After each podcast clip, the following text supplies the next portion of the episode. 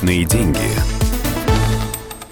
Добрый день. У микрофона экономический обозреватель «Комсомольской правды» Дмитрий Казуров. Сегодня мы поговорим о том, как пользоваться кредитной картой, чтобы потом не было мучительно больно. Многие обращаются к кредитке в крайнем случае, когда срочно нужно что-то купить, а денег нет. Это в корне неверный подход. На самом деле кредитная карта нужна для очень узкого круга задач. Главное, не покупайте товар с ее помощью, если не хватает на него своих денег, даже если уверены, что скоро они у вас появятся. Всякое может случиться. Зарплату задержат, вас уволят, возникнут проблемы со здоровьем. Знаю, звучит парадоксально, зачем вообще кредитка, если можно купить телевизор или смартфон за свои? Затем, что она дает дополнительные оборотные средства. Тут нам всем в помощь льготный период, определенный срок, за который можно погасить долг вообще без процентов. Пока вы платите кредиткой, ваши собственные деньги не расходуются. Главное, чтобы они не лежали камнем, а работали. Например, вы копите на новый кухонный гарнитур. Деньги, как разумный человек, откладываете не под матрас, а на счет в банке. Накопив достаточную сумму, решаете оплатить покупку кредиткой.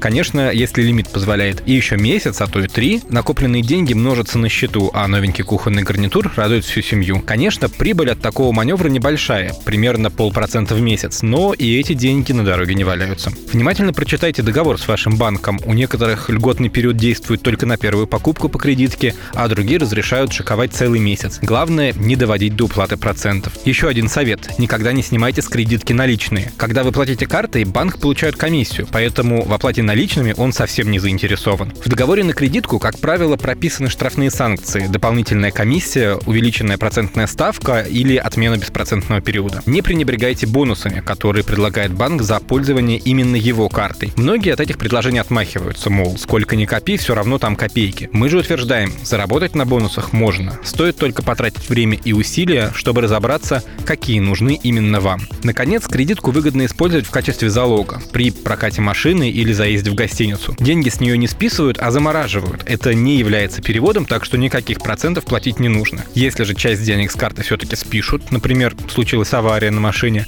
у вас будет время, чтобы погасить долг или оспорить списание. Подводя итог, можно сказать, что кредитная карта такой же финансовый инструмент, как многие другие. Если грамотно ее использовать в подходящих ситуациях, она сделает жизнь удобнее и даже позволит немного подзаработать. Личные деньги.